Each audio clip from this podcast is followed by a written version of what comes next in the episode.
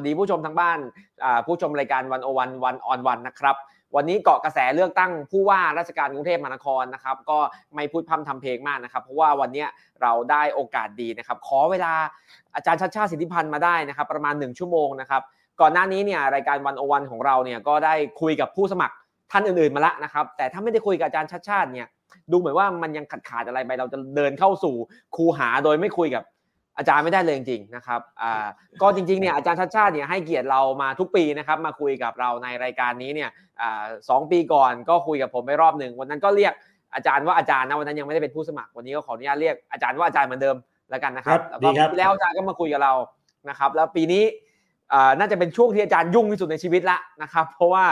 เหลืออีกสิบเอ็ดวันก่อนเลือกตั้งผู้ว่านะครับอาจารย์ก็ยังให้เกียรติมาคุยกับเรานะครับ ขอบคุณอาจารย์มากนะครับ ขอโทษไม่ได้ไปที่สตูดิโอนะครับ ครับโอ้ไม่เป็นไรครับ ช่วงนี้หลายท่านก็มาออนไลน์กันแบบนี้ครับ หลายทั้งโควิดด้วยอะไรด้วยนะครับ หลายอย่างข้อจำกัดอาจารย์ครับ เข้าใจว่าอาจารย์เตรียมตัวมาเนี่ยก็มากกว่าสองปีนะครับ ตั้งแต่ได้ยินตอนนั้นยังไม่รู้เลยว่าจะมีเลือกตั้งหรือเปล่านะครับตอนวันนี้เรารู้แล้วว่าเราเลือกตั้งอีกไม่กี่วันข้างหน้าเท่าที่เตรียมแผนมากับพอลงสนามจริงมันแตกต่างกันมากไหมครับ มันมีอะไรต้องปรับตัวเยอะไหมครับอาจารย์ โอ้ผมว่ามันเหมือนกับเล่นแจ๊สเลยเปล่า มันต้องแบบด้านสดไปเรื่อยเลยอะไอสิ่งที่คิดไว้มันก็ไม่ได้ไม่ได้เหมือนแบบยิ่งเราลงไอ้พวกผมมันก็เหมือนกับเราลงอิสระถูกป่ะคือแต่ก่อนตอนสมัยนู้นที่ลงเป็นแคนดิเดตนายกครับ ก็ลงในนามพักถูกไหมมันก็มีคนทำตาม คือเขามีแบบทีมงานมืออาชีพอะเขาก็ทำเราก็ทำเราก็แค่ไปปลาไปคุยไปปราศัยตามเวทีกำหนดให้นะ มันก็ไม่ได้มีอะไรมาก แต่พอมาเป็นอิสระนี่มันแบบโอ้มีแต่มือใหม่หัดขับนะ มันก็มันด้นสดก็เหนื่อยเหมือนกันนะ ก็มีเรื่องที่ไม่คาดคิดมีอะไรเงี้ยเยอะเหมือนกันแต่ว่าผมว่าก็ดีก็เป็นบทเรียนแล้วก็เราก็ได้ทำในสิ่งที่เราอยากทำนะแบบเออเหมือนกันแล้วก็มีมีสามารถทำนโยบายทำอะไรได้ตามใจเราอะ มันก็ก็สนุกดีครับ ถึงตอนนี้สำหรับอาจารย์เองรู้สึกว่า คือหลาย ๆ โพเนี่ยอาจารย์ก็นำมานะครับไม่รู้ว่าอาจารย์มองว่า เอ้ยสบายสบายใจได้หรือยัง หรือว่ายังต้องเครียดแล้วยังต้องคิดอะไรใหม่ ๆ ทุกวัน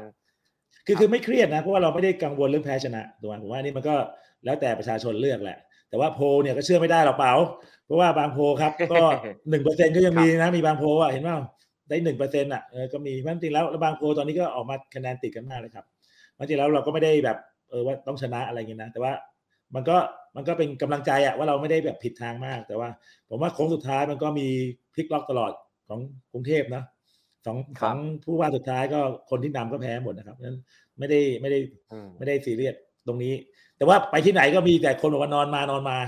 แต่ว่านอนมาบอกว่าไม่ได้เลยแบบ นอนมาแบบมีพระนำมาด้วยถ้าทางนะถ้าถ้าประมาทไม่เอาแบบนั้นไม่เอาแบบนั้นไม่เอาแบบนั้นนั้นก็ไม่ผมว่าสุดท้ายก็คือ พวกเราต้องออกไปลงคะแนนเยอะครับ เลือกใครก็ไปเลือก แต่ว่าไปกันเยอะเพื่อให้เป็นฉันทามติให้ผู้ว่าเขาได้ฉันทามติมาในการบริหารกรุงเทพนะเก้าปีแล้วไม่ได้เลือกตั้งกันนะครับ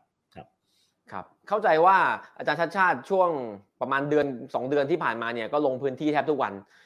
ไปเจอปัญหาไปเจอผู้คนหน้างาน มีอะไรที่มันไปรับฟังมาแล้วรู้สึกว่าแผนการหรือนโยบายของเรามันไม่ดีพอก็เลยต้องปรับเปลี่ยนไปตามเสียงเรียกร้องจากประชาชนไหมครับช่วยเล่าให้ฟังหน่อยคือจริงคือตอนแรกที่สมัยนู้นเลยที่เราลง เราก็คิดว่ามันเหมือนกับเหมือนกับคล้ายๆการเมืองใหญ่ๆนะแบบมันจะมีแบบ killer policy แบบมีนโยบายเด็ดสามสี่อันแล้วก็จบใช่ไหมก็ขายแต่นโยบายเด็ดๆอย่างเงี้ย อาจจะเป็นทำรถรางทำรถไฟอะไรเงี้ยถูกไหมแต่สุดท้ายพอลงมาแล้วโอ้โหมันไม่ใช่ผมว่ามันมีความหลากหลายเยอะแล้วหน้าที่ของกรุงเทพมันมีความหลากหลายอะยกตัวอย่างเช่นอะผมลงไปเขตลาดกระบังเนี้ยครับยังไม่มีใครสนใจเรื่องรถ BTS เลยนะเขาบอกว่าขอแค่ ไอ้ทางถนนกว้างอีกเม็ดหนึ่งให้เด็กขี่จักรยานไปโรงเรียนได้ เพราะปัจจุบันขี่ไม่ได้ไม่มีทาง ไม่มีทางข้างอะรถรถเบียดเด็กตกตกถนนหมด นั้นไอโจทย์ของแต่ละพื้นที่ไม่เหมือนกันเลยครับ มันกรุงเทพมีพันหกร้อยตารางกิโลเมตรนะมันนโยบายของผู้ว่ามันต้องตอบโจทย์ทุกคนนะยิ่งยิ่งไอวิสัยทัศน์เราคืออยากจะให้กรุงเทพเป็นเมืองน่าอยู่สำหรับทุกคนถูกไหมแล้วมีคนแบบหกล้านคนเนี่ยเพราะฉะนั้นแต่ละคนโจทย์เหมือนกันเพราะนโยบายเรามันจะค่อนข้างแบบ อย่างที่เป๋าเห็นนะมันอาจจะมีแบบ action plan ที่ค่อนข้างเยอะนะสองร้อยกว่าอันอะไรเงี้ยแต่ว่านั่นคือการที่เราไปเห็นปัญหาแล้วก็ตอบโจทย์มันโจทย์มันก็จะไอไอไอพวก นโยบายย่อยหรือว่า action plan มันก็จะเพิ่มขึ้นเรื่อยๆตามตามสิ่งที่เราไปพบมา ก็แบบบางบางเรื่องก็แบบเอออย่างเมื่อวานนี้ก็อีกเรื่องหนึ่งไปเจอไปตลาดสี่แยกทศกัณฐ์ตรงพุทธมณฑลสายสองเป็นตลาดนี่นะไปตลาดเช้า ก็ไปเจอคุณป้าสองคนขายขนมอยู่ อายุเจ็ดสิบสองก็เจ็ดสิบหกพี่น้องกันถามว่าคุณป้า แบบมีลูกหลานเลี้ยงไหมป้าบอกว่า มันไม่มามันมันมันไม่มาเบียดเบียนก็บุญแล้วป้าบอกนี้นะก็อยู่สองคนอะ แล้วก็ขี่จักรยานมาขายขนมเช้าก็ทำขนมขายแล้วก็สิบเอ็ดโมงแล้วก็บอกโอ้อันนี้คือคือบทของเมืองอะ ที่ผมคิดว่าอนาคตแล้วเนี่ย เราจะมีผู้สูงอายุที่อาจจะแบบไม่มีคนดูแล มันโจทย์พวกนี้มันก็เป็นโจทย์ที่ต้องมีนโยบายไปรองรับอะครับเออว่าไปทำยังไงกับคนเปราะบางกลุ่มนี้อะไรเพราะผมว่ามันมีหลายเรื่องที่พอเราเห็นปัญหาลงไปสัมผัสปัญหาเนี่ยมันก็ต้องมีเอ่อ action plan หรือมีนโยบายย่อยที่มาตอบรับพวกนี้ครับ ครับเอ่อผมจะจำได้แล้วก็เข้าใจว่า ผู้มีสิทธิเลือกตั้งหลาย ๆ คนก็จำได้ว่ามี 200 นโยบาย ตอนหลังเป็น 200 บวกนโยบายของเบอร์8นะครับมันตอนแรกมันเป็น 200 แล้วมันบวกเพิ่มมายังไงไอ้ที่เอางี้ก่อนว่าที่มาของ 200 มันมายังไง มันคิดมาจริงๆแล้วเออผ่านกระบวนการแบบไหนครับผมอาจจะสื่อสารผิดนิดนึงจริงๆแล้วเนี่ยโอเคมันเริ่มจากนี้เราเราเราก็โจทย์แรกเลยที่เคยพูดกับเป๋ามานานแล้วมั้งไอ้หนึ่งกับเก้าสิบแปดถูกไหมเราเป็นเมืองน่าเที่ยวอันดับหนึ่งเมืองน่าอยู่อันดับเก้าสิบแปด นี่โอเคเราก็มีวิชั่นว่าหรือว่าวิสัยทัศน์ว่าเราอยากจะให้กรุงเทพเป็นเมืองน่าอยู่สำหรับทุกคนถูกไหมซึ่งอันเนี้ยมันก็เป็น keyword ที่ถามว่าน่าอยู่ อะไรคือตัวชี้วัดของความน่าอยู่ เราก็ไปดู EIU index อะที่มันเป็นคนทำประเมิน livable city ของทั่วโลกเขามีอยู่ 30 ตัวชี้วัด เราก็ทอนเป็น 9 ตัวชี้วัดใช่ไหมก็มีเรื่องความปลอดภัยเรื่องสุขภาพ เรื่องสิ่งแวดล้อม เรื่องการเรียนราชการการเดินทางโครงสร้างพื้นฐานเศรษฐกิจความสร้างสรรค์9เรื่อง ทั้ง9เรื่องนี่คือ core policy ว่าต้องเอา9 9ด้าน9ดีจากนั้นก็จะมี action plan ของแต่ละเรื่องไงเช่น แต่ละเรื่องอาจจะมีรายละเอียดว่าต้องมีรายละเอียดอะไรเพื่อให้เกิดเกิดไอ้9ด้าน9ดีได้ มันก็แต่เรื่องอาจจะมีสิบยี่สิบเรื่องสามสิบเรื่อง รวมแล้วเนี่ยมันก็มีเป็น action plan ประมาณสองร้อยกว่ากว่าเรื่อง ที่ตอบโจทย์อันนี้นั้นถามว่าเราจะทำให้คนสุขภาพดีได้เนี่ยไม่สามารถมีนโยบายเดียวที่ทำได้ถูกไหมมันต้องมีนโยบายต้องมีรายละเอียดอะที่เอ่อทำให้ขับเคลื่อนในคำว่าสุขภาพดีได้ มันก็เป็นที่มานั้นตอนแรกที่เราทำอาจจะมีสองร้อย action plan แต่ว่าพอเราเจอปัญหาเพิ่ม เรามีคนเรามีคนคอมเมนต์เราทำขึ้นไปบนเว็บไซต์นะมีคนคอมเมนต์มาสองสองท่านคอมเมนต์นะคือคนก็มีคนอ่านนโยบายนะแล้วก็เขาก็คอมเมนต์มาแล้วก็มีปรับเพิ่มมีอะไรครับมันก็จะเป็น dynamic นะมันไม่หยุดแค่นี้หรอกครับ มันก็ตอนนี้มันเข้าใจว่ามีสองร้อยสิบสาม action plan บางที่จะต้องทำให้เกิดเก้าด้านเก้าดีทำให้เมืองน่าอยู่สำหรับทุกคนได้ครับ มันตอนเนี้ยมันตอนแรกที่เราคิดเราคิดว่ามันจะมี killer policy ไม่กี่อันอะแต่สุดท้ายแล้วพอเราลงพื้นที่สองปีที่ผ่านมา มันต้องผมว่ามันโจทย์เมืองมันมีรายละเอียดเยอะ ตอนแรกก็มีคนบอกโอ้อย่าไปคิดมากเลยอย่าไปทำอะไรมากเพราะว่าไม่มีใครอ่านหรอกไอ้ policy นี่แหละ มันก็ทำนโยบายหลัก ๆ อะไรเงี้ยนะแต่พอสุดท้ายแล้วผมว่าแนวทางเราคือ เราอยากลงรายละเอียด แล้วก็มีคนอ่านนะครับ มีคนอ่านมีคนสนใจ มีคนมา feedbackนโยบายขนาดหมาแมวจรจัดก็มีคนสนใจถูกป่ะเป็นนโยบายที่แบบแตะชีวิตเรื่องย่อยๆเลยอะ นั้นเราก็ลงไปละเอียดถึงขนาดนั้นเลยครับ ครับ ผมก็เข้าไปอ่านอยู่ครับอาจารย์ก็เห็นรายละเอียดหลายอย่างว่าคิดมาซับซ้อนด้วยนะฮะแล้วก็ฟังอาจารย์พูดหลายเวทีพูดถึงเรื่อง ว่าเราต้องแก้ปัญหาแบบเส้นเลือดฝอย เราไม่จำเป็นต้องสร้างอุโมงค์ยักษ์ตลอดเวลาใช่ไหมครับว่าใน 200 กว่าอันเนี่ยครับอาจารย์พอมันเป็นมันมีแต่ตัวเลขมาว่า 200 กว่า คนก็จำไม่ได้ว่าอะไรเป็นไฮไลท์แล้วถ้าเลือกชัดชาติ จะได้อะไรแน่ ๆ หรือว่าแก้ปัญหาเป็นจุดๆไป มันมีอะไรที่อาจารย์คิดว่ามันเป็นเรื่องสำคัญที่ต้องไฮไลท์ขึ้นมาให้คนจำครับคือว่าถ้าเกิดเราดูแต่ละเรื่องมันก็จะมีไอตัว key policy ของแต่ละเรื่องเหมือนกันนะ แต่ว่าบทว่าอย่างปลอดภัยดีเนี่ยผมว่านโยบายที่เน้นก็คือเรื่องการเดินเท้าฟุตบาททางเดินเท้า ต้องไอทางม้าลายก็ต้องปลอดภัยต้องลุยก่อนเลยฮะมาแล้วก็ต้องใช้ไออย่างทางข้ามถนนที่อันตรายอยู่เนี่ยต้อง กำจัดไอ้จำกัดความเร็วของรถในเมืองในกรุงเทพ ซึ่งอันนี้ไม่ใช่เรื่องเรื่องที่ต้องลงทุนมาก แต่มันใช้อำนาจที่มีคุยกับตำรวจนครบาลจำกัดความเร็วของแต่ละโซนที่เป็นชุมชน ผมว่านโยบายพวกนี้แหละที่ไม่ได้ใช้เรื่องใหญ่นะแต่ว่าผมว่าเปลี่ยนชีวิตเปลี่ยนความปลอดภัยของเด็กนักเรียนของคนที่เดินข้ามถนนได้ในเรื่องความปลอดภัยถูกไหมถ้าสุขภาพเนี่ยเราต้องเอาหมอไปใกล้คน แล้วเราก็จะมีแบบเทเลเมดคือแพทย์ทางไกลลงไปถึงชุมชน เราขยายไปการศูนย์สาธารณสุขให้มีครอบคลุมมากขึ้น เปิดเวลาให้บริการมากขึ้นนั่นบอกว่าเนี่ยมันก็คือแนวแนวคิดหรือว่าถ้าเกิดไปเรื่องการเดินทางดีเนี่ยเราก็จะลงทุนเรื่องเทคโนโลยี คือสามารถบริหารจัดการถนน โดยใช้เทคโนโลยีจับปริมาณรถ แล้วก็ให้เราสามารถบริหารจัดการไฟจราจรเนี่ยได้ได้อย่างมีประสิทธิภาพมากขึ้น ร่วมมือกับตำรวจ แล้วก็รวมทั้งการทำผิดจราจรด้วย การเรียนดีก็คือโรงเรียนสามภาษาคืนครูให้นักเรียนนะครับ แล้วก็เสาร์อาทิตย์เปิดโรงเรียน เพื่อให้นักเรียนมามาทำกิจกรรมนอกหลักสูตรเช่น ศิลปะงานแสดงมีพี่สอนน้องมีอาสาสมัครจากเอกชนมาช่วยถูกไหมราชการนี่คือ Open Bangkok เลยเพราะว่ากรุงเทพต้องเปิดเผยข้อมูลให้ชัด ข้อมูล 200 Data Set 2,000 Data Set ที่มีความหมายเนี่ยเอาเปิดขึ้นเรียนแบบจากไต้หวันเลยฮะทำวีไต้หวันทำเหมือนกับข้อมูลให้ให้เข้าถึงได้ ความโปร่งใสต้องมีแบบเหมือนกับสามารถ tracking ตามไอ้พวกใบอนุญาตได้ ว่าเสร็จภายในกี่วัน ต้องมีแบบ one stop service ไม่ต้องไปเดินตามโต๊ะแล้วกทมปัญหาเรื่องคอร์รัปชันเยอะสุดใช่ไหมเรื่องคนบ่นนะเราต้องไปเดินตามโต๊ะแต่ละโต๊ะไอ้ต้องมีจ่ายมันทำ one stop ได้ไหมคือเหมือนกับจ่ายภาษีออนไลน์อะไม่ต้องไปเจอเจ้าหน้าที่ ทุกอย่างทำแพลตฟอร์มออนไลน์หมดใช่ไหมหรือว่าการเดินทางเนี่ย เราก็จะเดินรถเมล์เสริมในบางจุดที่ไม่มีนะ BTS เอ้รถไฟฟ้าสีเขียวก็ต้องต่อสู้ให้เข้มแข็งนะแล้วก็ผมว่าเรามาดีโครงสร้างพื้นฐานก็คือต้องมี ฟุตบาทที่ดีพันกิโลเมตร ต้องลอกต้องลอกท่ออย่างน้อยสามพันกิโลเมตร ทบทวนไอ้ครบเมกะโปรเจกต์ทั้งหมดว่าอุโมงค์ระบายน้ำอีกหกอุโมงค์สองหมื่นแปดพันล้านนี่คุ้มไหมโรงจัดน้ำเสียขนาดใหญ่อีกจำนวนมากคุ้มไหมนั้นต้องมีการทบทวนโครงสร้างพื้นฐาน เศรษฐกิจต้องวางแล้วเศรษฐกิจเดี๋ยวคุยต่างหากนะกับเรื่องสร้างสรรค์เนี่ยว่าเป็นเรื่องที่ต้องพูดต่อไม่ใช่ว่าถามว่าเนี่ยคือสิ่งที่ได้แต่ว่าสุดท้ายแล้วคือมันจะได้เมืองที่น่าอยู่ขึ้นสำหรับทุกคนในแต่ละมิติ แล้วถ้าเกิดเราสนใจด้านไหนเนี่ยขอให้ไปดูด้านนั้น ว่า policy ที่จะตอบโจทย์เราคืออะไร เพราะแต่ละคนไม่เหมือนกันเนี่ยคนมีลูกเล็ก อยากจะได้ศูนย์เด็กอ่อน เราก็จะมีศูนย์เด็กอ่อนที่มีคุณภาพใกล้บ้าน มีอาหารที่มีคุณภาพ มีครูพี่เลี้ยงที่ดี อย่างที่บอกว่าผมว่าอย่างที่บอกว่ามันไม่ได้มีแบบไอ้ไอ้ killer policy อันเดียวที่ตอบโจทย์ทุกคนได้ ก็เป็นเหตุผลที่เราเอาทุกอย่างขึ้นเว็บไซต์ครับ แล้วก็อาจจะต้องแบบมันผมว่าการเมืองมันไม่ละเอียดมันมันไม่มันไม่แบบไม่สามารถพูดประโยคเดียวและอธิบายทุกอย่างได้ ถูกไหมผมว่ามันต้องลงรายละเอียดแล้วเพื่อเพื่อตอบโจทย์ของแต่ละคนครับ มันเป็นเรื่องทุกเรื่องมันก็ฟังดูสำคัญหมดนะอาจารย์ไม่มีอันไหนไม่สำคัญถามจริง ๆ อาจารย์ว่าสองร้อยเรื่องหรือกี่เรื่องที่มันอาจจะเข้ามาเนี่ยสี่ปีไหวไหมครับ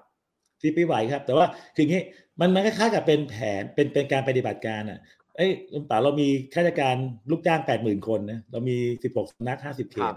มันจริงแล้วไอ้ไอ้ไอ้แผนดำเนินการเราเนี่ยสองเรื่องเรื่องไม่ได้ใช่เรื่องใหญ่เลยแล้วทุกอย่างมันสามารถเดินในวันแรกได้ อันไหนที่มันใช้ระยะยาว มันก็อาจจะต้องแบบใช้อย่างนู้นเรามันมีโครงการกรุงเทพสิบห้านาทีหมายว่าให้ถึงพื้นที่สีเขียวภายในสิบห้านาที อันเนี้ยพอเริ่มวันแรกปุ๊บก็ต้องพลอตแล้วว่าที่ไหนมีพื้นที่ที่พอจะทำได้บ้างนั้นในในครบสี่ปีอาจจะไม่เสร็จหรอกทุกทุกพื้นที่อาจจะไม่ได้ถึงในสิบห้านาที แต่มีความก้าวหน้าขึ้นถูกไหมสมมติว่าเราบอกว่าเราจะทำแพทย์ทางไกลtelemed อันนี้ทำได้เลยเพราะว่าเราลองทำ prototype มาแล้ว เราทำรถที่สามารถเชื่อมต่อได้แล้วนั่นแปลว่าไอ้โครงการเนี่ยสำคัญคือมันต้องเดินหน้าไปพร้อมๆกัน โครงการระยะยาวเนี่ยใช้เวลานานอาจจะใช้สองเทอมสามเทอมแล้วแต่โครงการระยะสั้นก็คือร้อยวันเห็นผลมันผมว่ามันโครงการทุกโครงการมันสำคัญพร้อมกันเนี่ยนี่เวลาเราพูดนโยบายเราชอบพูดว่าโครงการไหนสำคัญที่สุดถูกไหมเราบอกอันไหนสำคัญที่สุด ผมว่าในแต่ละชีวิตในแต่ละคนของกรุงเทพเนี่ยทุกโครงการมันสาคัญในแต่ละบริบทของตัวเอง ถูกไหมงั้นเราไปเราไปบอกว่าโครงการที่สำคัญ แต่ว่ามันไม่แตะชีวิตคนอื่น เราบอกว่ารถไฟฟ้าสายสีเขียวสำคัญ แต่พี่น้องลาดกระบังไม่ได้สนไม่ได้ไม่ได้มีความหมายเรื่องนี้เลยเพราะว่าเขาไม่เคยไม่ได้ใช้อะไรเงี้ยเราว่าหัวใจคือว่าเราต้องมีความพร้อมที่จะเอาไอ้แผนต่างๆ เนี่ย ที่ตอบโจทย์คนจำนวนมากในหลายมิติ แล้วก็เดินไปพร้อมกันแต่ผมว่าราชการกรทมมีมากพอที่จะที่จะดำเนินการ และหลาย ๆ เรื่องไม่ได้ใช้เงินนะแค่เปลี่ยนวิธีคิด เปลี่ยนปรับมุมมอง แล้วผมว่ามันจะมันจะกระทบกับ ชีวิตในหลาย ๆ ด้านครับครับ คือฟังอาจารย์พูดเนี่ย ผมก็เห็นด้วยนะครับ คือผมว่าอาจารย์แบบยืนอยู่บนพื้นฐานความเป็นจริงเรียลลิตี้อะแต่ผมไม่รู้มันกันมันมัน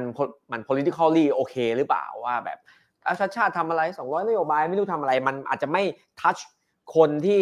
เขารอจะเลือกอยู่เอ๊ะชาชาติตกลงทำอะไรกันแน่ไม่ได้ยินเสียงดังเท่ากับอุโมงค์ยักษ์อะไรแบบนี้หรือเปล่า ไม่รู้อาจารย์ตั้งใจไม่จะไม่ขายแหละจะขายแบบเนี้ยใช่ไหม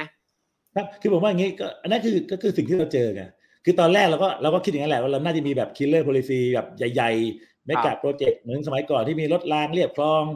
มีอะไรอย่างเงี้ยใช่ไหมที่แบบเป็นให้ให้คนมันจำอะให้คนมันใช่แล้วก็ใช้เงินแบบต้องใช้เงินเป็นหมื่นล้านอะ แต่จริงแล้วถ้าเราเรา realistic เนี่ยชาวบ้านต้องการชีวิตที่ดีขึ้นในมิติของเขาเพราะในมิติที่เขาต้องการชีวิตที่ดีขึ้นเนี่ย ไอ้หนึ่ง policy ไม่ได้ตอบโจทย์คนกรุงเทพหกล้านคน อันนี้ผมก็ยืนยันนะแล้วผมว่าเป็นแนวคิดที่ทีมงานเราเข้ากันมามันเราถึงมีเว็บไซต์ที่เราเอาเอา action plan เนี่ยขึ้นบนเว็บไซต์ให้ชัดเจนว่าเราทำอะไรบ้าง แล้วผมเชื่อว่าอย่างถ้าเรามีโอกาสเข้าไปดูนะ ก็มันน่าจะแตะชีวิตเราด้านใดด้านหนึ่ง มันก็อย่างที่เรียนว่ามันอาจจะเป็นมิติใหม่ไหมของการทำแนวคิดทำ policy ซึ่งมันทำมานานนะ มันไม่สามารถทำแบบอืมเดือนสองเดือนได้ก็นั่งคิดมี เรามีคนที่มาร่วมกับเราหมื่นกว่าคนนะที่เป็นนักศึกษาสมัครนะมีผู้เชี่ยวชาญเยครัอะบ ก็อย่างที่บอกว่าอันนี้คือแนวคิดที่เราคิดว่าเรามาถูก แต่ว่าเอ่ออันนี้ก็แล้วแต่แล้วแต่ประชาชนตัดสินใจเหมือนกันนะครับงั้นผมว่าอันนี้ก็คือว่า แต่ว่าผมว่ามันมาตีมหลักคือเมืองมันต้องดีขึ้นสำหรับทุกคนงั้นสำหรับทุกคนเนี่ยโจทย์มันมีหลากหลายครับครับ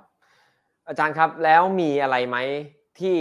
อาจารย์อาจจะไม่เคยคิดมาก่อน หรือว่าทีมงานไม่ได้คิดมาก่อน แล้วพอมาหาเสียงเลือกตั้งเนี่ย ปรากฏว่าฟังผู้สมัครคนอื่นเนี่ยเฮ้ย ไอเดียนี้ดีเหมือนกันเราไม่เคยเสนอแล้วเราก็รู้สึกว่าเออถ้าเราเป็นผู้ว่าเราก็อาจจะหยิบยืมไอเดียของเขาไปทำได้ อะไรแบบนี้มีบ้างไหมครับ ผมว่าก็มีมีมีคนพูดให้เราต้องคิดเหมือนกันนะนะอย่างผมว่าก็มีหลายเรื่องนะที่แบบอย่างเรื่องสวัสดิการเมืองอะไรเงี้ย ซึ่งเราก็มามาทบทวนว่าไอ้ตัวเลขมันเป็นยังไงเงินมันทำได้ไหมอะไรเงี้ยครับ แต่ว่าสุดท้ายแล้วเราก็ก็ต้องต้องต้องแบบเป็นความจริงอะว่าเออว่ามาเรามีเท่าไหร่เราทำได้ไหม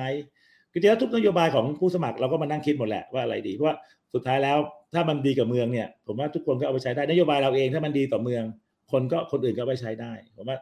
ดังนั้นเราฟังผู้สมัครท่านอื่นแล้วก็เอามาคิดนะครับว่าอันไหนดีไม่ดียังไง แล้วถ้าเกิดดีเราก็เราก็อาจจะต้องใส่ไปในนโยบายเรา เพราะนโยบายเรามันแบบยืดหดได้อยู่แล้วไงผมว่าข้อดีของนโยบายเราคือ มันปรับเพิ่มปรับลดได้ มันไม่ใช่มีแค่แบบสิบอืมสิบนโยบายหรือว่าห้านโยบายครับมัน ก็ผมว่ามันถ้าเป็นประโยชน์กับเมือง ผมว่าเราก็ เอามาใช้ได้นะครับ ครับ ถามกลับกันอีกนิดนึงครับ อาจารย์มีในใจไหมว่า อะไรบางอย่างที่อาจารย์รู้สึกว่าเนี่ยมันทำง่ายนิดเดียวอะแค่ลงมือทำก็สำเร็จแล้วแล้วชีวิตคนมันดีขึ้น ถ้าแบบให้เลือกจาก 200 กว่าเนี่ยเลือกหนึ่งอย่างที่แบบว่าสมมุติว่าไม่ไม่ใช่อาจารย์เข้าวินจริง ๆ เนี่ย ขอคนอื่นเอาไปทำเถอะเนี่ยมันง่ายนิดเดียวช่วยทำให้หน่อยได้ไหมมีไหมครับ ผมว่าอย่างตัวอย่างเอาคือคือผมชอบผมผมชอบเมืองที่สีเขียวนะ ซึ่งมันช่วยได้หลายอย่างเพราะว่าอย่างเราอยากจะปลูกต้นไม้เยอะๆในกรุงเทพเนี่ยทำได้ไหมผมว่าทำได้นะสมมติเราเราตั้งเป้าว่าปลูกต้นไม้หนึ่งล้านต้นเนี่ยน่าจะฟังดูเชยนะแบบเออคนอาจจะบอกว่าเชยแต่จริงแล้วมันมันไม่ได้ยากเท่าไหร่หรอกเพราะว่าจริงแล้วถ้าเกิดเราลงมือปลูกทุกวันอาทิตย์เขตละร้อยต้นอะสี่ปีเราได้หนึ่งล้านต้นละถูกไหมครับแค่นั้นเองเขตละร้อยต้น ทุกวันอาทิตย์หมายความว่าเรื่องบางเรื่องเนี่ยมันไม่ใช่เรื่อง ไม่ใช่เรื่องที่แบบโอ้ทำไม่ได้แต่ว่ามันต้องมีการเริ่มก้าวแรก และทำอย่างต่อเนื่องให้มันเป็นเป็นกิจวัตรของเมืองนะผมว่าเนี่ยบางบางเรื่องที่แบบพวกเนี้ยผมว่ามันหลาย ๆ อย่างเนี่ยถ้าเราไปคิดแต่ไม่การโปรเจกต์แต่เรื่องใหญ่ๆหรือหรืออย่างแยกขยะเนี่ย ผมเชื่อว่าคนพูดมาเยอะ แต่ถ้าเราเอาอืมเอาจริงเอาจังนะครับ เช่นเรามีจัดระบบเช่นอาจจะเริ่มจากเขตใดเขตหนึ่งก่อนปทุมวันเริ่มแยกขยะใครแยกขยะเราลดค่าเก็บขยะให้ เรามีระบบลดที่แยกขยะเปียกขยะแห้งขยะรีไซเคิล พวกนี้แหละผมว่ามันได้ทำให้เป็นจริงได้ แล้วก็ผมว่ามีหลายที่ที่ทำแต่ถามว่าทำไมประชาชนไม่แยกขยะ ทุกคนก็ตอบเหมือนกันว่า ก็สุดท้ายกทมเอามารวมที่รถแยกขยะผมว่าไอ้เรื่องพวกนี้มันสามารถทำแล้วก็ไม่ได้ใช้เงินเยอะ ผมเผอประหยัดเงินด้วยซ้ำเพราว่าปัจจุบันเราใช้เงินในการกำจัดขยะ 8,000 ล้านบาทต่อปีนะ ซึ่งแล้วถ้าเกิดเราเริ่มแยกขยะ เอาขยะส่วนหนึ่งทำปุ๋ยทำแปลงเกษตรอินทรีย์ เอาปุ๋ยมาคืนให้ประชาชน คนไหนแยกขยะ เราลดค่าเก็บขยะ มีระบบขนส่ง เอาเอาที่ที่ที่มีที่ว่างมาทำแปลงผักเพื่อให้เกิดความมั่นคงทางอาหารพวกเนี้ยมันคิดแต่ไม่ต้องใช้เงินเยอะด้วยซ้ำนะแต่ผมว่าอันนี่มันทำได้เลยถ้าเกิดจะต้องทำครับมันบอกว่าหลาย ๆ เรื่องในนโยบายเราเนี่ยเป็นโครงการที่ทำได้จริงอะไม่ได้ใช้งบประมาณมาก แต่ว่าเปลี่ยนวิธีคิดเท่านั้นเองครับ ครับอาจารย์ครับตามหัวข้อวันนี้ครับ เราตั้งความเข้าใจว่ากรุงเทพเป็นเมืองบริหารยากที่สุดในปัตตภี ส่วนหนึ่งก็เพราะว่ามันมีความหลากหลายอย่างที่อาจารย์ว่าคนแต่ละที่ครับแต่ละเขตคิดไม่เหมือนกัน คนมีที่มาจากหลากหลายมาอยู่รวมกันบางคนไม่ใช่คนกรุงเทพบางคนเป็นคนต่างชาติครับยังอยู่ภายใต้ความคาดหวังจากอ่าอ่ารัฐบาลกลางก็มีนโยบายบางอย่างที่มาข้องเกี่ยวกันเราไม่ได้จะทำอะไรก็ทำได้นะครับ รวมถึงอ่างานศึกษาของเรานะครับของของวันโอวันผับนะครับอ่าก็พบว่าอ่างบประมาณกรุงเทพเนี่ยดูเหมือนจะเยอะอ่าแต่ว่าจริง ๆแล้วเนี่ยอ่า ที่มันเหลือคือมันเป็นงบที่มันต้องใช้อยู่แล้วอะทุกปีจำนวนมากที่มันเหลือจริงๆให้อาจารย์ทำกับนโยบายใหม่ๆเนี่ยมันไม่ได้มีเยอะเลย อาจารย์เห็นด้วยไหมว่ากรุงเทพเนี่ยบริหารยากครับแล้วผมว่าก็อันนี้คือบริหารความคาดหวังยากด้วยถูกไหมเพราะคนคาดหวังว่ากรุงเทพจะทำอะไรให้ให้เราเยอะเลย กรุงเทพงบประมาก็มาแปดหมื่นล้านบาทนะครับ เทียบกับงบมาของรัฐบาลสามจุดหนึ่งล้านล้านอะของเราแค่สองจุดห้าเปอร์เซ็นต์นะแต่เราดูแลประชากรสิบห้าเปอร์เซ็นต์อะมันจริงแล้วหมายความว่า มันมีเรื่องหลายอย่างที่เป็นเรื่องของรัฐบาลกลางที่ต้องทำแล้วก็เงินที่เหลือก็ไม่ได้เยอะ แล้วงบผูกงบที่ผูกพันไปล่วงหน้าเยอะแล้วผมว่าการบริหารกรุงเทพต้องใช้ใช้ความสร้างสรรค์น่ะคือต้องพยายามคิดสร้างสรรค์ในกรอบที่มีอะพยายาม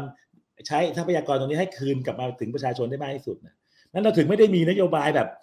ลงทุนเป็นหมื่นล้านพันล้านนะเพราะว่าผมว่าอันนั้นมันคือสิ่งที่เราไม่ได้มีงบประมาณพอ ถ้าเราใช้ตรงนั้นไปแล้วเนี่ยกลายเป็นว่าส่วนที่เหลือมันจะไม่มีไปไปส่วนอื่นแม่ผมว่าการคิดนโยบายมันต้องฉลาดนะมันต้องใช้แบบพยายามความความคิดสร้างสรรค์พยายามใช้แบบทำน้อยแต่ได้เยอะเราจะเห็นได้ว่าเราพยายามคิดอะไรที่แบบไม่ได้ใช้เงินเยอะมากเปลี่ยนวิธีคิดอย่างเช่นเรามีเราไปเจอชาวบ้านเนี่ยเยอะเลยที่แบบว่าใช้แอปไม่เป็น ไปเจอแม่ค้าอย่างไปไอ้มุสเป็นสุเหร่าสุวรรณภูมิเนี่ยก็เป็นแม่ค้าที่แบบขายขนมน่าทานมากเลยแต่แม่ค้าบอกทำ ของขึ้นแอปไม่เป็นขึ้นขายของออนไลน์ไม่เป็นอย่างเงี้ย ซึ่งเรามีคนอย่างเงี้ยเยอะแยะเลยในชุมชนนะครับเราก็เลยมีแนวคิดจะทำอาสาสมัครเทคโนโลยีประจำชุมชนอะเอาเด็กที่อายุต่ำกว่ายี่ห้าที่รู้เรื่องเทคโนโลยีเนี่ยมาเป็นอาสาสมัครเหมือนกับอสสอสมประจำชุมชนอะให้ตังเขาเขาเท่ากับอสสเดือนละพันบาท แต่เขาทำหน้าที่สอนเทคโนโลยีให้คนในชุมชนอะ แล้วก็เอาข้อมูลในชุมชนเนี่ย ขึ้นข้อมูลให้ให้กับกทมก็ทำหน้าที่เหมือนเป็น Data เป็น Data Agent ประจำชุมชนอะ ซึ่งนี่ไม่ได้ใช้เงินเยอะเลย แต่มันทำให้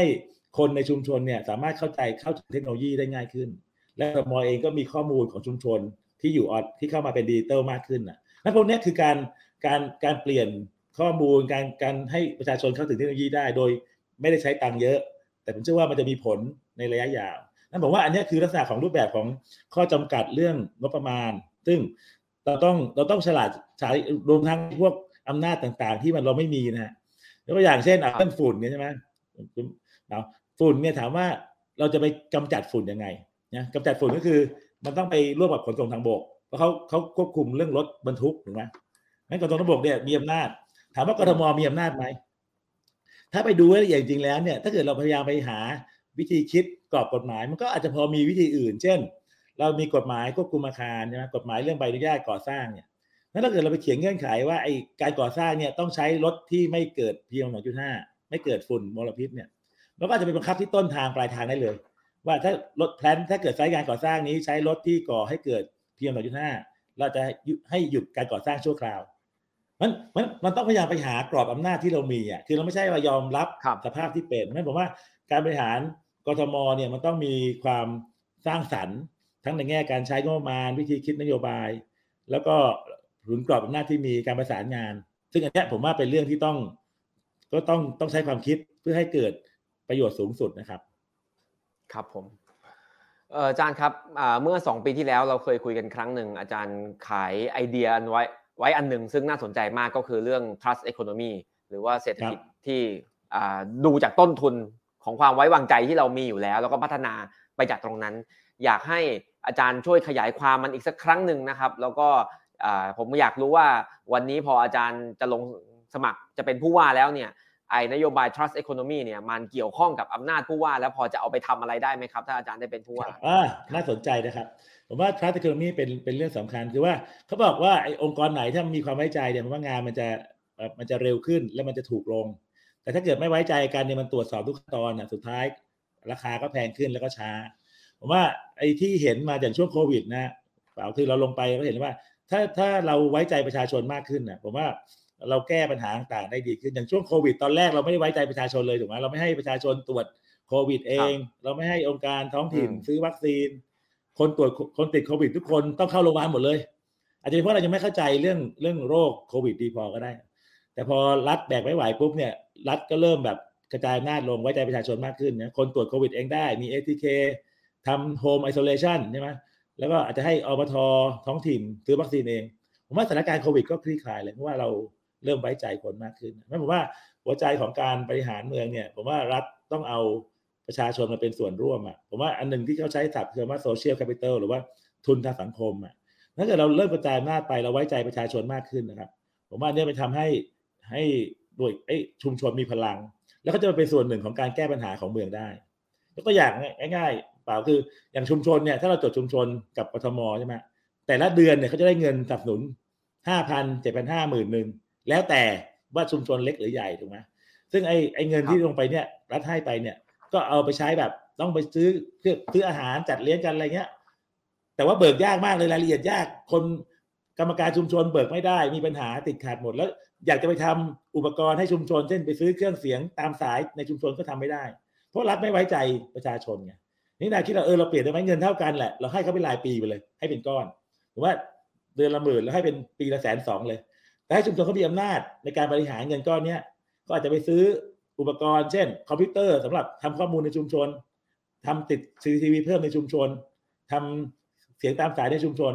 แต่เรากระจายอำนาจลงไปเพราะเราไว้ใจเขาอะเขาไว้เขาได้รับความไว้ใจเขาก็ไปทำอุปกรณ์ที่ตอบโจทย์ประชาชนได้ สุดท้ายเขารู้สึกเขาเป็นส่วนหนึ่งของการแก้ปัญหาเมืองแล้วมันก็ใช้งบประมาณเท่ากัน แต่ว่ามันตอบโจทย์ของคนได้มากขึ้นผมว่ารูปแบบนี้แหละ การกระจายอำนาจการไว้ใจกันเนี่ยผมว่าจะทำให้เมืองมันพัฒนาได้มากขึ้น แล้วผมว่าหลาย ๆ อย่างในนโยบายเราอะ เช่น ให้ประชาชนมีส่วนร่วมในการกำหนดงบประมาณ เหมือนที่ต่างชาติทำนะจะการประมาณงบประมาณสักห้าเปอร์เซ็นต์ให้ประชาชนมีส่วนร่วมให้เขาอยากได้อะไรในท้องที่อะไรคือ priority ของเมือง ก็คือไว้ใจซึ่งกันและกัน แล้วผมว่าเนี่ยมันจะช่วยให้ ให้ประชาชนเป็นส่วนหนึ่งของการแก้ปัญหาเมืองอะ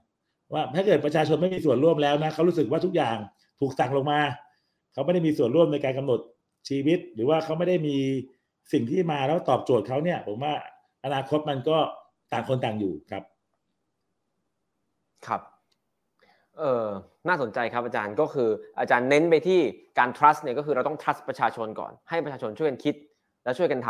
ำมันก็จะดีกับทั้งเมือง แล้วดีกับทั้งเศรษฐกิจภาพรวมว่าอย่างนี้ได้ไหมครับ ทั้งทั้งสองฝ่ายฮะผมว่ารัฐเองก็ต้องสร้างความไว้วางใจให้กับประชาชนด้วยหมายว่า คือไม่ใช่ว่าพูดอย่างทำอย่าง หรือว่าไม่เคยรู้สึกว่าเออจริงใจกับการแก้ปัญหาเขาเลยใช่ไหมอย่างผมไปหาเสียงเนี่ยคุณเป๋าโดนด่าหลายครั้งนะโดนด่าหลายครั้งประชาชนด่าว่าไอ้พวกผู้ว่าเนี่ย มาก็สี่ปีก็มาโหนพอพอเลือกตั้งเสร็จก็หายหายไปเลย แล้วสี่ปีก็กลับมาใหม่อะ คือประชาชนเขารู้สึกว่าเขาไม่ไว้ไม่ได้ไว้ใจผู้ว่าไงเดี๋ยวผู้ว่าก็แค่มาหลอกตอนหาเสียง จากนั้นไปก็ไม่เคย ไม่เคยมาเห็นปัญหาเขาอะไรเงี้ยว่านี่คือความไม่ไว้ไม่ไว้ใจกันระหว่าง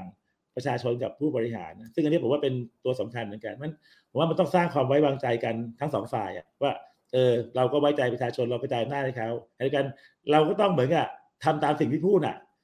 นโยบายไปก็ต้องทำให้ได้ผมว่าที่ผ่านมาผมว่าปัญหาการเมืองไทยหลาย ๆ อย่างคือว่า นโยบายออกไปแล้วทำไม่ได้ก็ไม่มี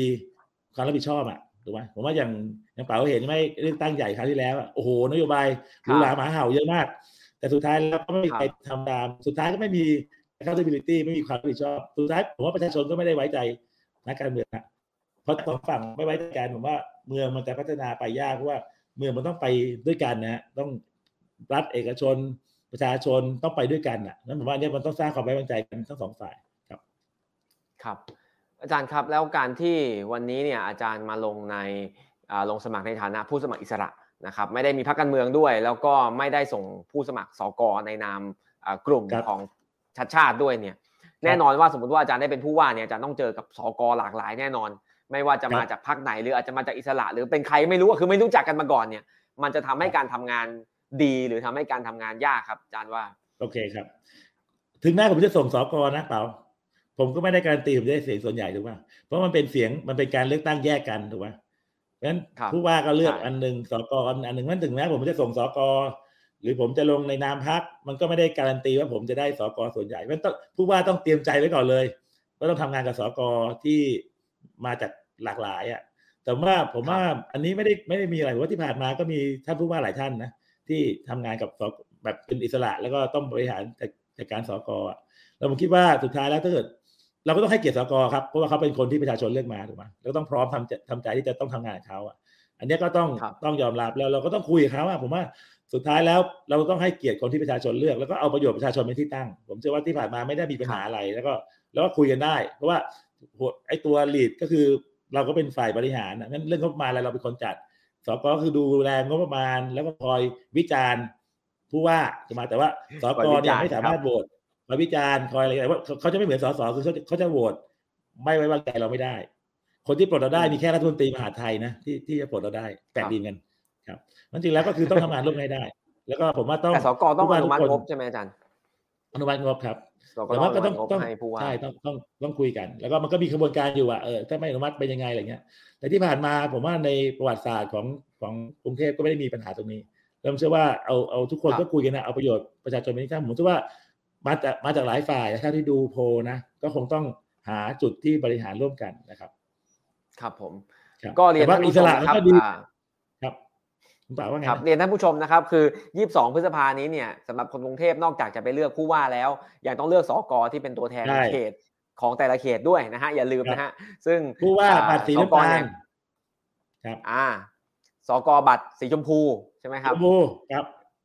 แล้วเลือกถ้าเลือกคนเดียวนะกับ อ่าอย่างละคนอย่างละคนหลายคนครับคถ้ารับผู้ว่ากับสกเป็นทีมเดียวกันก็คนละเบอร์ด้วยนะฮะอันนี้ก็เป็นเรื่องใหญ่แต่ถ้าเกิดเลือกอาจารย์ชัดชาติ เนี่ย ไม่ได้ส่งสกด้วยสกเลือกอีกคนใครก็ได้นะครับ ครับตามสบายครับเป็นเป็นสิ่งที่เราอาจจะคุยกันไม่มากด้วยสกแล้วก็อ่าเรียนท่านผู้ชมทางบ้านนี่คือว่าอ่าสกในยุคของคุณอัศวินเนี่ยอ่าที่มาจากการแต่งตั้งเนี่ยสกก็เป็นสกแต่งตั้งเหมือนกัน นะครับแล้วก็ครับสกในยุคของผู้ว่าประชาธิปัตย์ที่มาจากพรรคประชาธิปัตย์หลายท่านก่อนหน้านี้สองท่านก่อนหน้านี้เนี่ยสกส่วนใหญ่นะฮะไม่ใช่ทุกคนส่วนใหญ่ก็มาจากพรรคประชาธิปัตย์เหมือนกัน ดังนั้นก็เป็นความท้าทายที่อ่าต้องดูอาจารย์ชัดชาติว่าทำงานกับสกหลากหลายจะเป็นยังไง ซึ่งจริง ๆเป็นเรื่องดี จริง ๆ เป็นเรื่องดีครับสำหรับอ่ากทมที่จะมีอ่าคนจากหลากหลายกลุ่มหลากหลายพรรคการเมืองเนี่ยมามามาร่วมกันบริหารกรุงเทพนะครับครับอะสกเราไม่ได้ครับเลือกมาสิบสามปีแล้ว ผมเชื่อว่าคนส่วนใหญ่กรุงเทพอืมไม่เคยเลือกสกนะครับ ใช่ใช่ผมคุณเปาเคยเลือกไหมผมทันอยู่ เคยเคยเลือกคยสกครั้งหนึ่งจริงเหรอใช่ใช่ครับแพ้ด้วยถ้าเกิดสกกับครับผู้ว่าเลือกไปพร้อมกันสกจะแบบคนจะไม่ค่อยไปเลือกเยอะสมัยก่อนนะอืมใช่ใช่ใช่คครัรับบแล้วคนถ้าไม่ได้อยู่บ้านบางทีก็ไม่ไม่ไปครับ แต่ครั้งนี้แต่ก็ยืนยันสำคัญครับนะฮะว่าก็เลือกสองใบครับ ไม่มีปัญหาครับ ผมว่าคือเราสามารถเอ่อทำงานร่วมกับทุกคนได้ แล้วก็ต้องให้เกียรติสกเพราะว่าเป็นคนที่ประชาชนเลือกมาเขาเข้าใจปัญหาในพื้นที่นะ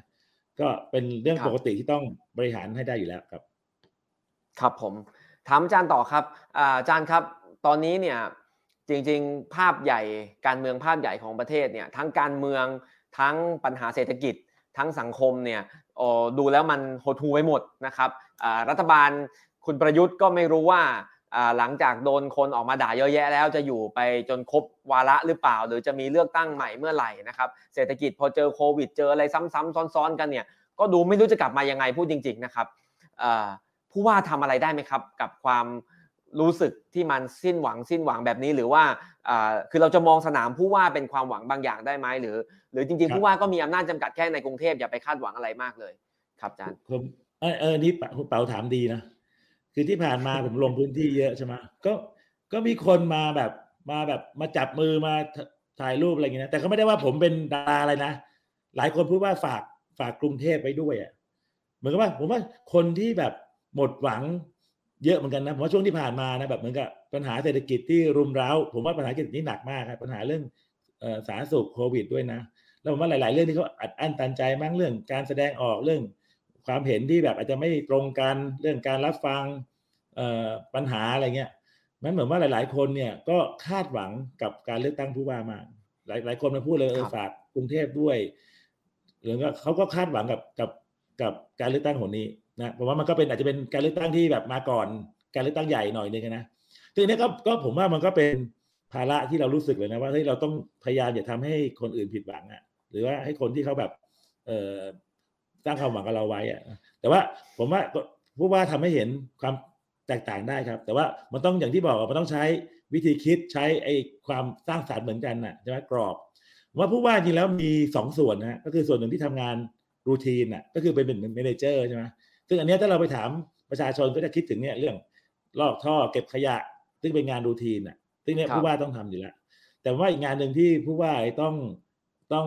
คิดด้วยคืองาน strategy หรืองานยุทธศาสตร์ หรือว่างานของ CEO อะอันเนี้ยคือที่ผ่านมาผู้ว่าหลาย ๆ คนอาจจะไม่ได้คิดเรื่องนี้นะเพราะว่าไปเน้นเรื่องงาน routine เรื่องเก็บขยะอะไร แต่สุดท้ายไอ้ต้องถามคำถามกันว่าเฮ้ยอีกสิบปีกรุงเทพจะเป็นอะไรวะอยากจะเป็น center ด้านไหนอยากจะอยากจะแข่งขันด้านไหนอะไรคืออมเศรษฐศาสตร์ของเมืองในอนาคต ซึ่งเนี่ยผมว่าหน้าที่เนี้ยก็ผู้ว่าต้องช่วยคิดด้วย แต่ว่าถึงแม้ว่าผู้ว่าอาจจะไม่มีอำนาจในการทำผู้ว่าต้องหาแนวร่วมฮะแนวร่วมคือว่า สมมติว่าเราโอเค อย่างผมมองว่าอนาคต ผมว่ากรุงเทพต้องต้องเน้นเรื่องเศรษฐกิจสร้างสรรค์นะหรือว่า creative economy ถูกไหมซึ่งผมว่าในหลายๆโลกหลายโลกทำกันนะเราต้องแข่งในการดึงในการสร้างคนเก่งดึงคนเก่งไว้ อันนี้คือหัวใจเลยว่า creative economy เป็นตัวสำคัญของการสร้างสรรค์ เราต้องเป็นศูนย์กลางเศรษฐกิจของภูมิภาคให้ได้อะนะเพราะว่าหลาย ๆ ที่อย่างฮ่องกงเนี่ยผมว่าหลายบริษัทเริ่มหนีออกมาแล้วตัดสินใจว่าจะไปไหนดีจะไปสิงคโปร์ดีทำไมไม่มาไทย เราต้องช่วงชิงจังหวะตรงนี้ให้ได้ ดึงเศรษฐกิจแล้วผมว่า เราจะต้องเป็นศูนย์กลางของการท่องเที่ยว เรามีซอฟต์พาวเวอร์มีด้านอาหารด้านวัฒนธรรมหลายเรื่องแหละเรื่อง meditation เรื่อง wellness มันต้องวางวางตำแหน่งของเมืองให้ดี ถามว่าผู้ว่ามีอำนาจไหมผู้ว่าอาจจะไม่มีอำนาจร้อยเปอร์เซ็นต์หรอกแต่ผู้ว่ามีหน้าที่ในการสร้างระบบนิเวศตรงเนี้ยเพื่ออนาคตเพื่อสร้างโอกาสของคน แล้วก็ต้องร่วมมือกับภาคเอกชน ร่วมมือกับภาควิชาการ แล้วก็แล้วก็มีจุดมุ่งหมายที่ต้องไปด้วยกันเพราะว่าหน้าที่ตรงนี้คือผู้ว่าต้องเป็นคนสร้างความหวังให้เมืองด้วย สร้างโฮปถึงแม้ว่าในหลายหน้าที่เราอาจจะไม่ได้มีอำนาจร้อยเปอร์เซ็นต์นะแต่เราต้องเป็นเหมือนกับผู้นำอะ ถ้ามีปัญหากับรัฐบาลว่าเฮ้ยตรงนี้มันติดขัดเรื่องกฎระเบียบ คุณก็ต้องเป็นคนที่ไปโวยวายกับรัฐบาลว่าเฮ้ยกฎหมายตรงนี้นะที่มันนักลงทุนนักลงทุนต่างประเทศเขาไม่อยากมาเพราะไอ้กฎที่มันซ้ำซ้อนตรงนี้มาปัญหาไหนที่มีปัญหาเพราะฉะนั้นผมว่าผู้ว่าต้องทำหน้าที่นี้แหละ ผู้ว่าบางบาง strategy ของเมือง เป็นผู้นำความหวัง มันหลาย ๆ คนที่หวังเรื่องเมืองเรื่องเศรษฐกิจเนี่ยผมว่าผู้ว่าต้องตอบตรงนี้ด้วยนะครับมันก็ต้องมีสองบทบาทที่ต้องทำไปพร้อมกันคือ ผู้จัดการเมือง ดูงานงานรูทีงานคุณภาพชีวิต ดูแลเรื่องประสิทธิภาพของเมือง และที่สองคือดูแลด้าน strategy ด้านโอกาสของเมืองในอนาคตที่เป็นเหมือนคล้ายๆ CEO ครับมันต้องทำไปพร้อมกันครับครับผมอาจารย์ครับอาจารย์พูดเรื่องเส้นเลือดฝอยมาหลายเรื่องหลายประเด็นครับ แล้วก็ดูเหมือนว่า อาจารย์และทีมงานทำกันบ้านเรื่องนี้มาอย่างดีมากนะครับแต่ว่าในสนามเลือกตั้งผู้ว่าครั้งนี้เนี่ยอย่างไรเสียมันก็ยังเกิดขึ้นภายใต้ประเทศที่อยู่ภายใต้โครงสร้างอำนาจทางการเมืองที่รวบอำนาจไว้ในมือคนกลุ่มเดียวอยู่นะครับก็เลยมีคำถามมาว่าเอออาจารย์คิดว่าปัญหาเชิงโครงสร้างเนี่ยของประเทศเนี่ยมันเป็นปัญหามากไหม อาจารย์ควรจะเป็นผู้ว่าที่มาแก้ปัญหาเล็ก ๆ น้อยๆ แก้เส้นเลือดฝอยให้คุณภาพชีวิตดีขึ้นเท่านั้น หรือว่าผู้ว่าจำเป็นต้องช่วยกันกระทุ้ง เพื่อให้มีการเปลี่ยนแปลงโครงสร้างอำนาจทางการเมือง และเผื่อจะแก้ปัญหาอื่น ๆ ในอนาคตได้อีกครับ ครับผมว่าต้องสองอย่างครับเพราะว่าชีวิตคนอะชีวิตคนในแต่ละวันเนี่ยที่ผ่านไปเนี่ยมันอยู่ด้วยเส้นเลือดฝอยถูกไหมถ้าบอกว่าเราจะทำแต่โครงสร้างอย่างเดียวเนี่ยผมว่ามันก็มีอย่างที่บอกว่าเป็นเรื่องคุณภาพชีวิต กับเรื่องประสิทธิภาพของเมืองนี่ต้องทำอยู่แล้ว แต่ไอ้เรื่องอย่างที่บอกว่าโครงสร้างใหญ่เนี่ยผู้ว่าก็ต้องยืนสู้ให้ให้คนให้คนกรุงเทพเหมือนกันว่า อันไหนที่เป็นปัญหา อันไหนที่ต้องไปแก้ในระดับการเมืองใหญ่ ผู้ว่าก็ต้องบอกเหมือนกันว่าเออจุดนี้คือปัญหาอย่าลืมว่าผู้ว่าเป็นตำแหน่งที่มีคนเลือกมากที่สุดในประเทศไทยเนี่ยคือสสก็ยังไม่เลือกเท่ากับผู้ว่าถูกไหมนั้นผู้ว่าในแง่ของโครงสร้างเนี่ยผู้ว่าก็ต้องทำแต่ว่าถ้าเราไปพูดถึงโครงสร้างอย่างเดียวนะ โดยเราไม่ได้คิดถึงไอ้เส้นเลือดฝอยถึงชีวิตของคนเนี่ย สุดท้ายแล้วเนี่ยมันไอ้ไอ้ช่วงชีวิตของคนมันจะผ่านไปโดย โดยไม่ได้มีอะไรที่ดีขึ้นด้วยเพราะว่าอย่างที่บอกว่าสองด้านคือเป็น manager กับเป็นซีอีโอซีอีโอมันต้องดูโครงสร้างดูโอกาสดูภาพรวมภาพใหญ่ แล้วก็ไอ้ต้องไปถึงการเปลี่ยนแปลงจากด้านบนลงมาที่จากการไอ้รัฐบาลอะไรเงี้ยถือบอกว่าผู้ว่าเองก็ต้องดูปัญหาด้านโครงสร้าง อันไหนที่อยู่ในกรอบเราเองเราต้องทำอะผมว่าอย่างเรื่องโครงสร้างที่ที่การทุจริตคอร์รัปชันในกรุงเทพมหานครที่เป็นเป็นปัญหาเชิงโครงสร้างกันนะที่แบบ แบบเราเรารู้ว่ามันเป็นปัญหาใหญ่ผู้ว่าก็ต้องลุยเลยอะปล่อยไม่ได้ แต่ถ้าเป็นโครงสร้างที่ไปยึดโยงกับรัฐบาลใหญ่ ความอำนาจที่มีไม่พอเช่นตำรวจจราจรไม่ได้อยู่กับเรา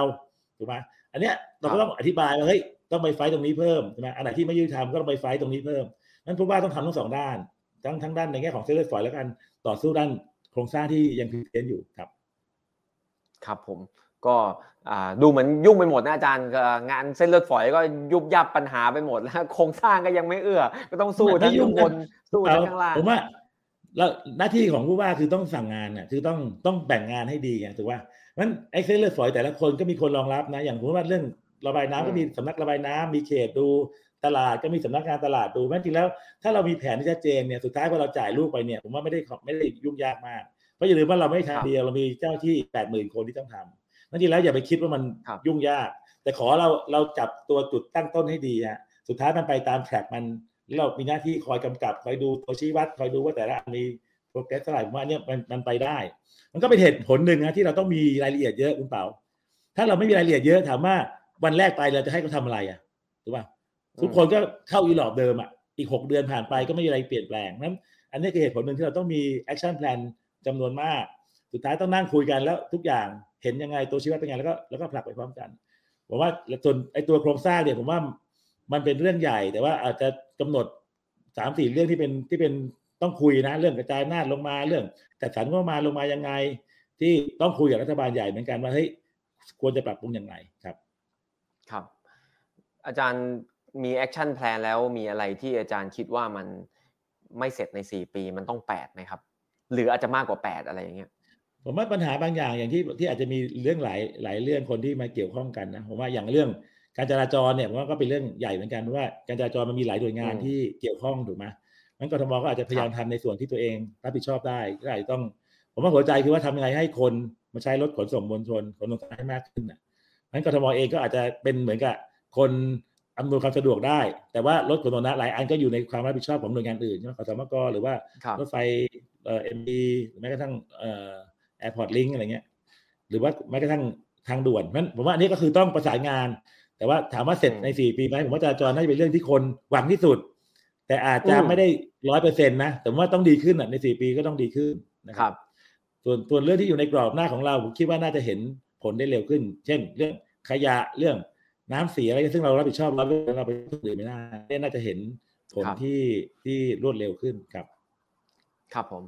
อาจารย์ครับคำถามท้ายๆแล้วครับ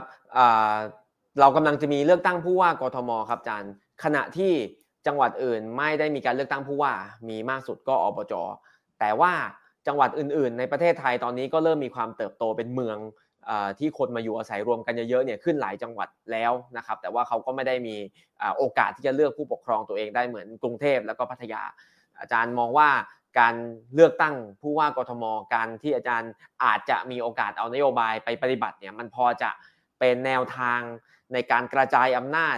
ไปสู่จังหวัดอื่น ๆ ให้เขามีโอกาสเลือกผู้นำตัวเองอะไรแบบนี้ได้บ้างไหมครับครับผมว่านี่สำคัญนะผมว่าถามว่าเมืองคืออะไรเราผมเราพูดกันมาหลายรอบนะเมืองก็คือคนถูกไหมนั้นเมืองเนี่ยมันต้องตอบสนองต่อคนอะไม่ได้ตอบสนองอย่างอื่นเลยอะนั้นวิธีที่ตอบสนองต่อคนดีสุดก็คือต้องกระจายอำนาจลงไป ผู้ผู้ผู้บริหาร ต่างๆ เนี่ยเขาก็ทำเพื่อคนที่แต่งตั้งเข้ามา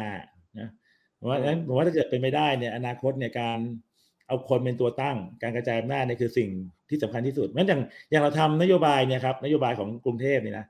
ผมว่าเราก็เอาฟังคนเยอะไงเรามีอาสาสมัครมีแนวร่วมเป็นหมื่นคนเลยเพราะว่าสุดท้ายแล้วเมืองมันต้องตอบโจทย์คนต้องเป็นเอาเอาเอาคนเป็นที่ตั้งอะนั้นผมว่าคล้ายๆกันนะในต่างจังหวัดเนี่ยเราจะเห็นเลยว่าบางทีผู้ว่าราชการจังหวัดที่มาจากการแต่งตั้งนี่นะ เขาก็ไม่ใช่คนพื้นที่หรอก มาจากไหนก็รู้ก็เป็นผู้บริหารจริงๆอะแล้วก็มาอยู่สามสิบปีก็ย้ายไปไม่ไม่ได้มีความผูกพันความเข้าใจถึงคนในพื้นที่ อันนี้ก็จะเป็นปัญหาของการแต่งตั้งอะแล้วก็จะレスปอนตอบสนองกับกับรัฐมนตรีมหาไทยเป็นหลักถูกไหมแต่ถ้าเราเห็นผู้เอ่ออย่างมีนายกเอ่ออบจหลายแห่งที่ผมว่าอยู่ต่อเนื่องกันมานานนะมีความผูกพันถ้าดูอย่างพัฒนิคมเนี่ยโอ้ท่านก็เก่งมาก สร้างความเจริญให้เมืองได้มากเลย ผมว่าอันนี้ก็คือต้องกระจายหน้าเป็นเรื่องสำคัญ แต่ในการก็ต้องดูดูไอ้ข้อด้อยเหมือนกันนะ อย่างเห็นเราเห็นไอ้เสาไฟฟ้าเสาไฟกินนารีบางที่ใช่ไหมอันนี้มันก็มีจุดที่ต้องเอาไปปรับปรุงเหมือนกัน แต่ผมก็เชื่อว่า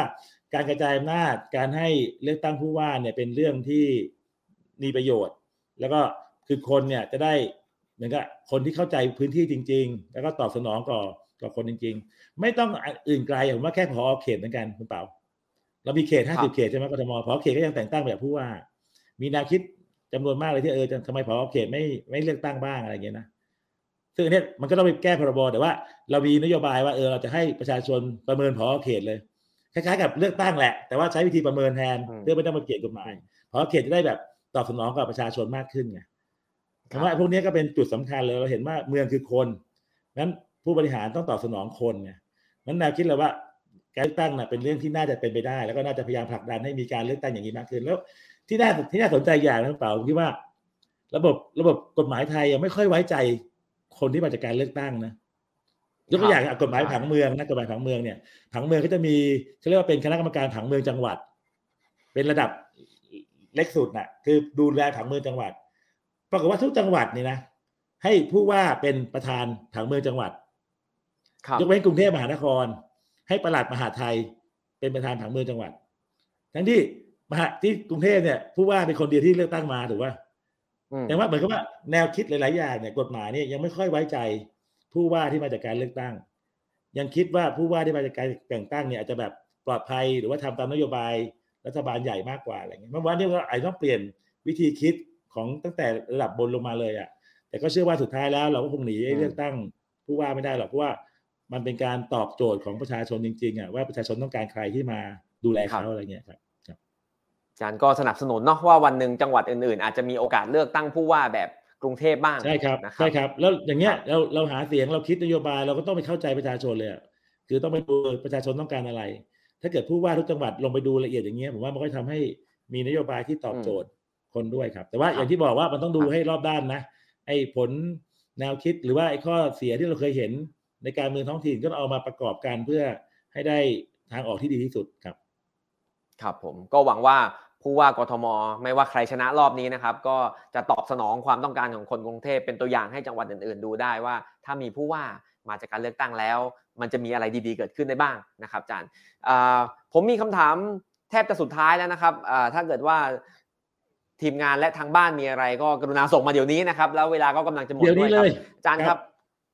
ครับผมอ่าอาจารย์ครับอ่าผู้ว่าการเลือกตั้งผู้ว่ากทมหลายครั้งเนี่ยผมจะพบเห็นปรากฏการณ์ที่เรียกว่า strategic vote หรือการตัดสินใจเลือกเชิงยุทธศาสตร์ คือพูดตรงๆ คือคนไปเลือกบางคนไม่ได้รู้หรอกว่า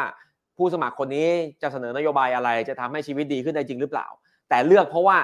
อ่าไม่เลือกเราเขามาแน่ คือถ้าไม่เลือกอ๋อคนนี้อีกฝ่ายหนึ่งที่กูไม่ชอบเนี่ยจะได้นะครับอาจารย์คิดยังไงกับปรากฏการณ์นี้และอาจารย์คิดว่า strategic vote เนี่ยมีพลัง มากน้อยแค่ไหนในการเลือกตั้งปี 65 ที่จะเกิดขึ้นในกี่ไม่กี่วันนี้ครับ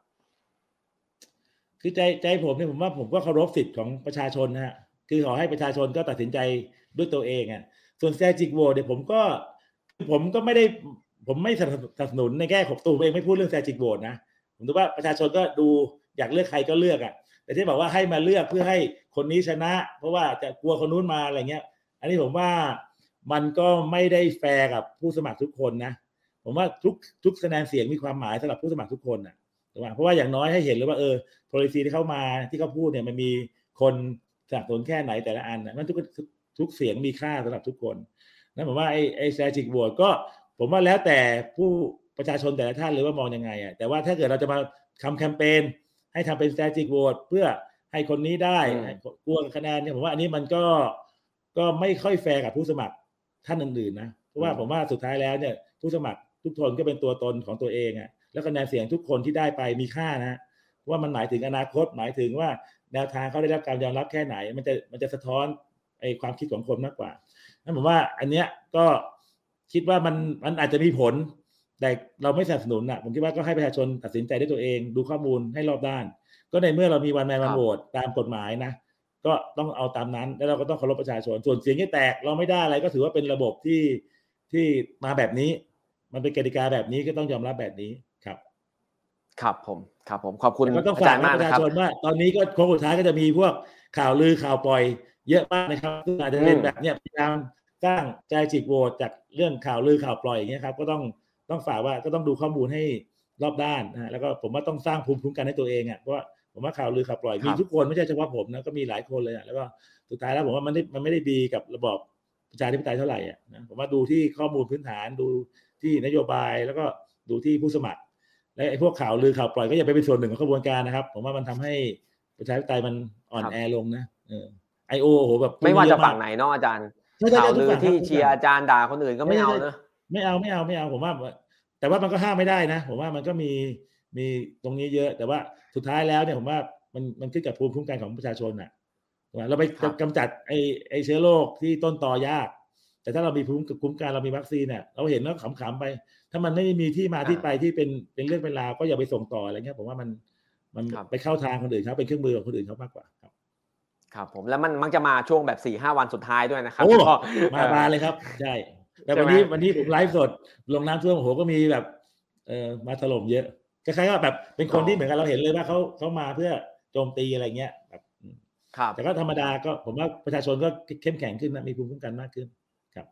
ครับผมก็ลองดูหวังว่าเราจะไม่เห็นการปล่อยข่าวลืออะไร เสียหายหายๆจนมันเปลี่ยนผลอะไรนะครับ ก็อ่าลุ้นกันเรามีภูมิคุ้มกันนะครับอ่าวันนี้ขออภัยคุณผู้ชมทุกท่านนะครับ ที่ไม่ได้เปิดคำถามกว้างเสรี หรือว่าใช้เวลาเยอะๆกับคำถามจากทางบ้านเหมือนรายการตอนอื่นๆนะครับ เพราะว่าอาจารย์ชาติชาติก็เหนื่อยจากการเดินลงโอ้ยพื้นที่สมาบายตคลรัอบดแล้วก็ไม่มีปัญหาครับถสบายใช่ไหมครับสบายมีอะไรถามเรื่องก็ได้ยังแข็งแรงอยู่นะอาจารย์ยังแข็งแรงครับยังแข็งแรงดีครับ วันนี้ผมครับรู้สึกอาจารย์เสียงสดใสมากแต่ผมดูอาจารย์ให้สัมภาษณ์มารายการอาจารย์แบบโอ้โหเสียงแหบแล้วก็เห็นเห็นใจครับเห็นใจหาเสียงหาไม่เจอเฮ้ยแต่ผมบอกเลยว่าประประชาชนเหนื่อยกับเราเยอะ มีคนถามว่าหาเสียงเหนื่อยไหมผมว่าเราเหนื่อยอะ แต่ประชาชนเหนื่อยกับเราเยอะครับ ก็จริงแล้วเราออกตีตีห้าหกหกโมงเช้าประชาชนตีสี่ต้องออกมาขายของทีเบ็ดไอ้ห้าทุ่มยังไม่ได้กลับบ้านกันเยอะแยะครับนั้นเราคิดไว้ครับครับ อาจารย์ขออนุญาตเนี่ยทีมงานเขาแชทมาแล้ว ขอสักสองสามนาทีอาจารย์เพิ่มได้ครับเลือกคำถามทางบ้านมาสักหน่อยครับ ผมเชิญครับ เอามาแบบเป็นเป็นชุดเลยนะครับ การลงพื้นที่คุยกับคนหลายกลุ่มอาจารย์ชาติคิดว่าคนรุ่นเก่ารุ่นใหม่ในกรุงเทพมีความต้องการและมองโจทย์การพัฒนากรุงเทพแตกต่างกันไหมครับอาจารย์เท่าที่ไปสัมผัสมา ผมว่าก็อย่างที่บอกครับว่าพอคนหลากหลายในความต้องการต่างกันถูกไหม คนรุ่นใหม่เนี่ยผมว่าเขาต้องการ ผมว่าเรื่องเรื่อง creative economy สำคัญเหมือนคนรุ่นใหม่นะเรื่องพื้นที่สร้างสารรค์เรื่องการยอมรับความเห็นที่แตกต่างอะไรเงี้ยผมว่าคนรุ่นใหม่เขารู้สึกว่าแบบไม่มีใครฟังเขาอะเขาไม่มีพื้นที่แสดงออกอะไรเงี้ยหรือว่าหลาย ๆ คนเองเนี่ยจบมาก็ก็สร้างงานเองเลยอะผมว่าเขาต้องการพื้นที่ที่แบบมาทดลอง ให้เขามีไอ้ใช้พื้นที่ขายของได้ หรือมีแพลตฟอร์มให้เขาใช้ มีพื้นที่เขามีที่แสดงออกสร้างสารรค์ได้ ซึ่งคนรุ่นเก่าเนี่ยอาจจะไม่ต้องการตรงนี้ละคนรุ่นเก่าจะต้องการเรื่องความปลอดภัยเรื่องคุณภาพชีวิตประจำวันอะไรเงี้ยมันความแตกต่างของแต่ละคนไม่เหมือนกัน แล้วถึงต้องมีนโยบายสร้างสรรค์ดีฮะที่แบบจะสร้างพื้นที่สร้างสรรค์ที่ให้มีความแสดงออกความเห็นที่แตกต่างได้แสดงศิลปะดนตรีกระจายอยู่ทุกเขต ซึ่งตรงเนี้ยผู้สูงอายุอาจจะไม่ต้องการมากเพื่อต้องการพื้นที่สีเขียวที่เดินเล่นได้อะไรเงี้ยแต่ว่าคนรุ่นใหม่ก็ต้องการในแง่ของความสร้างสารรค์ในแง่ของความเห็นที่แตกต่าง นะว่าโจทย์เมืองอาจจะต้องแบบพยายามดูให้ครบทุกส่วนนะครับ แต่จริงๆแล้วสุดท้ายแล้วนะ ผมว่าจะทำพื้นที่สร้างสารรค์ไปผู้สูงอายุก็มาใช้ได้ เพราะท่านอาจจะยังไม่คิดถึงเรื่องนี้ไงแต่ถ้ามีแล้วปุ๊บเนี่ยผมว่าสุดท้ายมาจอยกันยิ่งสนุกเลย คือเอาผู้สูงอายุกับคนรุ่นใหม่มาเจอกันในพื้นที่สร้างสารรค์อาจจะมีการถกเถียงกันงั้นไม่ต้องไป อาจจะมีชุมนุมกันทุกทุกวันเลยที่พื้นที่ในเขตเลย มีเรื่องอะไรที่ขัดแย้งกัน อาจจะสร้างคอนโดไหมจะทำตรงนี้ตรงไหนก็ให้มีเป็นกลุ่มเนี่ยที่มาพื้นที่ให้มา คุยกันได้ ถกเถียงกันได้ แล้วสุดท้ายเมื่อคนรุ่นก็เป็นบรรยากาศที่ดี คนรุ่นใหม่จะมีช่องบ้านที่ห่างกันน้อยลงครับ ครับผม เราเรียกเขาว่าคนรุ่นใหม่กับคนรุ่นแม่แล้วกันอาจารย์คนรุ่นเก่ามันฟังดูติดลบนะฮะคำถามต่อไปนโยบายครับ นโยบายของอาจารย์ยังปรับเปลี่ยนได้ไหมครับ เพราะว่าจากหลายนโยบายของผู้สมัครที่อาจแตกต่าง หรือยังไม่มีในนโยบายของอาจารย์ ยังพอมีความเป็นไปได้ไหมที่จะเอาอะไรมาปรับใช้เพิ่มครับ โอ้ได้เลยครับผมว่าอาจารย์พูดไปตอนต้นแล้วด้วยใช่ผมว่านโยบายไม่ใช่ศิลาจารึกนะ แล้วเราก็มันก็มีหลายมุมมองครับ ก็ผมว่าปรับเปลี่ยนได้ครับ แต่ว่าตอนนี้ก็คืออาจจะไม่ได้ปรับเปลี่ยนตอนนี้นะ ผมว่าผมว่าเอ่อหรือว่าอนาคตก็อาจจะมีคนนโยบายเราไปใช้ก็ได้ ผมว่าต้องสองฝั่งนะเพราะเราก็ไม่ได้จดลิขสิทธิ์อะไรผมว่าถ้าเป็นประโยชน์กับประชาชนเอาได้ แล้วนโยบายมันก็เพิ่มลดได้ เราก็เปิดฟังตลอดครับตอนนี้ก็ใครมาคอมเมนต์ก็เปิดได้มันนโยบายการปรับเปลี่ยนได้มันเป็นออร์แกนิก มันเหมือนกับสิ่งมีชีวิตนะ แล้วความต้องการสุดท้ายอาจจะเพิ่มเป็นสามร้อยนโยบายก็ได้ ใช่ แล้วก็สุดท้ายถึงทำเดียวจนห้าร้อยก็ได้ครับ ก็เพราะว่าเมืองวันนี้กับเมืองอีกสองเดือนข้างหน้าไม่เหมือนกันนะเพราะว่าเมืองมันเปลี่ยนตลอดแล้วก็ข้อมูลเทคโนโลยีเปลี่ยนนะว่าเราต้องต้องเหมือนกับเล่นแจ๊สอะมันต้องก็ต้องด้านไป มันไม่ใช่แบบเป็นโน้ตให้เล่นเหมือนออเคสตราที่เล่นจนจบได้ครับครับผมโอเคครับ บริหารกรุงเทพเหมือนเล่นแจ๊สนะอาจารย์ เราก็ไปอิมพรไวส์กันเอาเวลาเราอิมพรไวส์ใช่ใช่ครับผม ครับรบกวนทีมงานขออีกสักอันนี้และอีกสักอันนึงแล้วกันนะครับรบกวนเลือกให้หน่อยนะครับ